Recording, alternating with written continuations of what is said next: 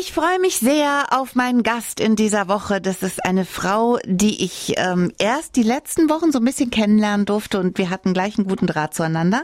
Eine Autorenkollegin, Greta R. Kuhn ist bei mir. Liebe Greta, herzlich willkommen in der Martina Straten Show. Ich freue mich total, dass du da bist. Ich freue mich auch sehr, Martina. Vielen Dank für die Einladung. Sehr gerne. Es ist total lustig, aber da kommen wir später noch zu, weil wir uns sehr ähneln, also zumindest was unsere Settings betrifft. Mhm. Aber wir wollen erstmal ein bisschen über dich in Erfahrung bringen. Ich hätte gerne gewusst von dir, wie du zum Schreiben gekommen bist und wie das alles angefangen hat. Also zum richtigen Schreiben, das hört man so ganz oft, ähm, Schreiben und Lesen, das begeistert mich, seit ich denken kann. Ähm, aber so das professionelle Schreiben, habe ich tatsächlich A in meinem Beruf verfolgt. Also ich mache so Presse- und Öffentlichkeitsarbeit ähm, und fand das sehr spannend. Und Geschichten, Gedichte habe ich so durch meine Jugend durch, aber nie so veröffentlich äh, veröffentlichungsreif ähm, geschrieben. Und mhm. ja, der erste Krimi, ähm, Saarperlen, ist entstanden, weil ich irgendwie bei meiner Doktorarbeit gestockt bin und das war so pure Prokrastination. und dann ist die Doktorarbeit in der Schublade gelandet, halb fertig und ich habe meine Krimi-Leidenschaft beim Schreiben entdeckt. Äh, in dem Genre hatte ich vorher nicht geschrieben und ähm, ja, seitdem läuft das ganz gut. Das stimmt. Vor allen Dingen ist der erste, du hast ihn eben erwähnt, Saarperlen ist ja mein Liebling. Ich finde diese Geschichte großartig. Mhm. Da geht es um, um Models, die quasi gefüttert werden von einem Menschen und die dann ihre Schönheit verlieren. Also ich kann es nur empfehlen. Es ist ein tolles Setting, eine tolle Beschreibung der Plätze und der Mädchen. Das hast du echt super hingekriegt. Die anderen natürlich mhm. auch, aber jeder hat ja so seinen Liebling. Sag mal, mhm. du hast ein Pseudonym, Greta R. Kuhn. Mhm. Mhm. Wie kommt's bitte dazu, dass du dir ein Pseudonym zugelegt hast? Am Anfang dachte ich, ich brauche irgendeine Trennung zu meinem normalen Namen, ähm, bürgerlichen Namen. Der ist auch jetzt relativ unspektakulär. Also wenn du den googeln würdest, ähm, würde man mich wahrscheinlich irgendwann so, weiß ich nicht, auf Seite 2000 finden, weil mhm. das einfach ich heiße ja Müller mit Nachnamen und äh, man weiß ja, dass es da relativ viele von gibt. Mhm. Und ich wollte einfach so eine Trennung haben und ja, mich auch in dieser Rolle anders fühlen, weil ich habe jetzt gerade bei dem ersten, den du jetzt auch angesprochen hast, mich auch wohler gefühlt, über diese Geschichten zu sprechen. Die sind ja in meiner Fantasie entstanden. Das sind ja keine dokumentarischen Sachen, sondern das ist alles meine Fantasie.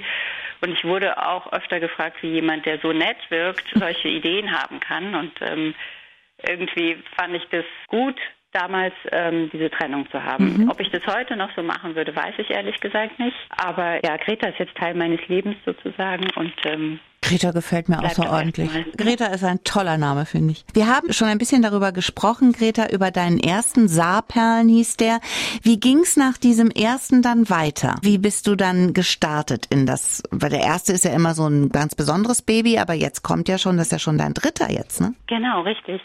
Also der erste hat ein bisschen ein offenes Ende. Also ich will jetzt nicht zu viel verraten, mhm. aber ähm, äh, ganz am Schluss merkt man, oh, da ist noch irgendjemand, der einfach noch nicht entdeckt wurde. Den hat man während des Buches schon kennengelernt, aber ähm, die Polizei hat ihn eben am Schluss nicht oder sie in dem Fall mhm. aufgedeckt. Und so war es für mich klar, irgendwie, das muss weitergehen. Also diese Geschichte ist noch nicht auserzählt.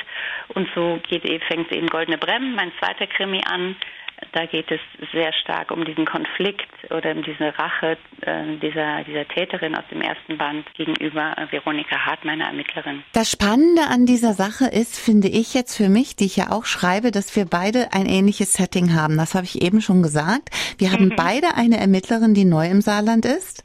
Wir mhm. haben beide mit ihr ein bisschen Schwierigkeiten, weil die sich hier erstmal eingrufen muss. Wusstest du übrigens, dass unsere Rechtsmediziner beide Thiel heißen?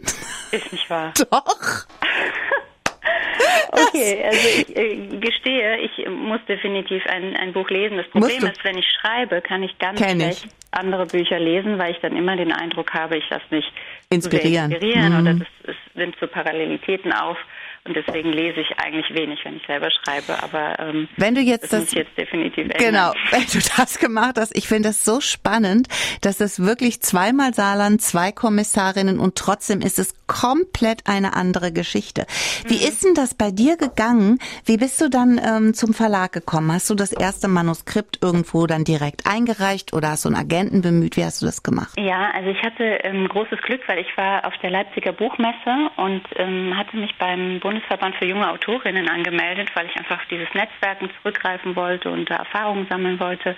Und die haben so ein äh, Verlags- oder Speed Dating angeboten. Mhm. Also da konnte man sich für bewerben und dann hatte man so zehn Minuten Slots, wo man eben direkt mit Lektorinnen ähm, sprechen konnte. Und ähm, ja, das war ein ganz aufregender Prozess, weil ich eben zum ersten Mal dann über dieses Manuskript gesprochen habe mit jemandem und gleich ging es um was mhm. und äh, hatte Glück. Also das hat äh, gut geklappt und bin dann eben beim meiner Verlag untergekommen. Und jetzt ist schon das dritte Buch erschienen. Saarland Connection heißt das. Ich habe es äh, wirklich sehr, sehr gerne gelesen, obwohl ich im Schreibprozess war. Ich muss ja, ja. ne? Also ich kann da ja nicht mich rausreden, weil ich habe ja hier auch immer noch einen Job.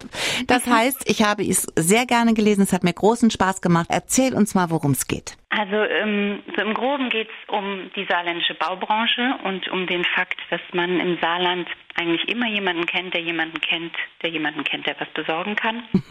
und ähm, um diese, diese engen Vernetzungen und das ist natürlich alles fiktiv, aber eben auch um die ja, eine Hand wäscht die andere und um die ähm, Gefälligkeiten, die dort vielleicht an der einen oder anderen Stelle ausgetauscht werden, um einige Projekte vielleicht anders oder schneller an den Start zu bekommen. Mhm. Sehr, sehr spannende Geschichte. Teilweise auch ein bisschen ja, brutal, würde ich sagen. Also die eine oder andere Szene fand ich schon bemerkenswert.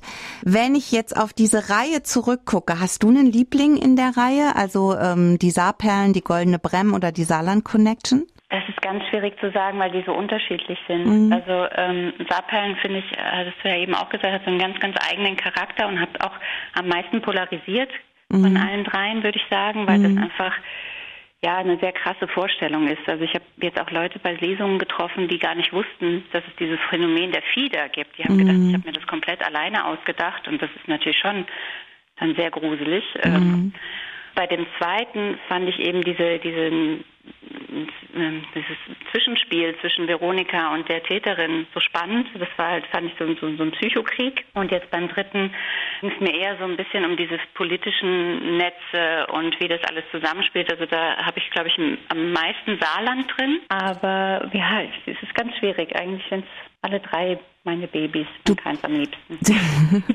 du bist ja geboren und aufgewachsen in der Nähe äh, von Saarbrücken, aber im Moment wohnst du in der Schweiz. Hm? Genau, richtig, ja. Hast also du noch äh, genug Saarland in dir? ja, um noch also viele, glaub, viele Krimis zu schreiben. Ja. sehr, sehr prägend und ich habe ja ähm, die Schule in Saarland gemacht, ich habe hier studiert und bin dann einfach für, fürs Berufliche aus dem Saarland weggegangen war dann zwischendurch noch mal sechs Jahre im Saarland. Also ja, verliert man nicht. Ich habe auch noch viele Freunde und meine Familie dort. Also Greta, was steht jetzt an? Drei Saarland-Krimis hast du sozusagen hintereinander weg ähm, rausgeschossen.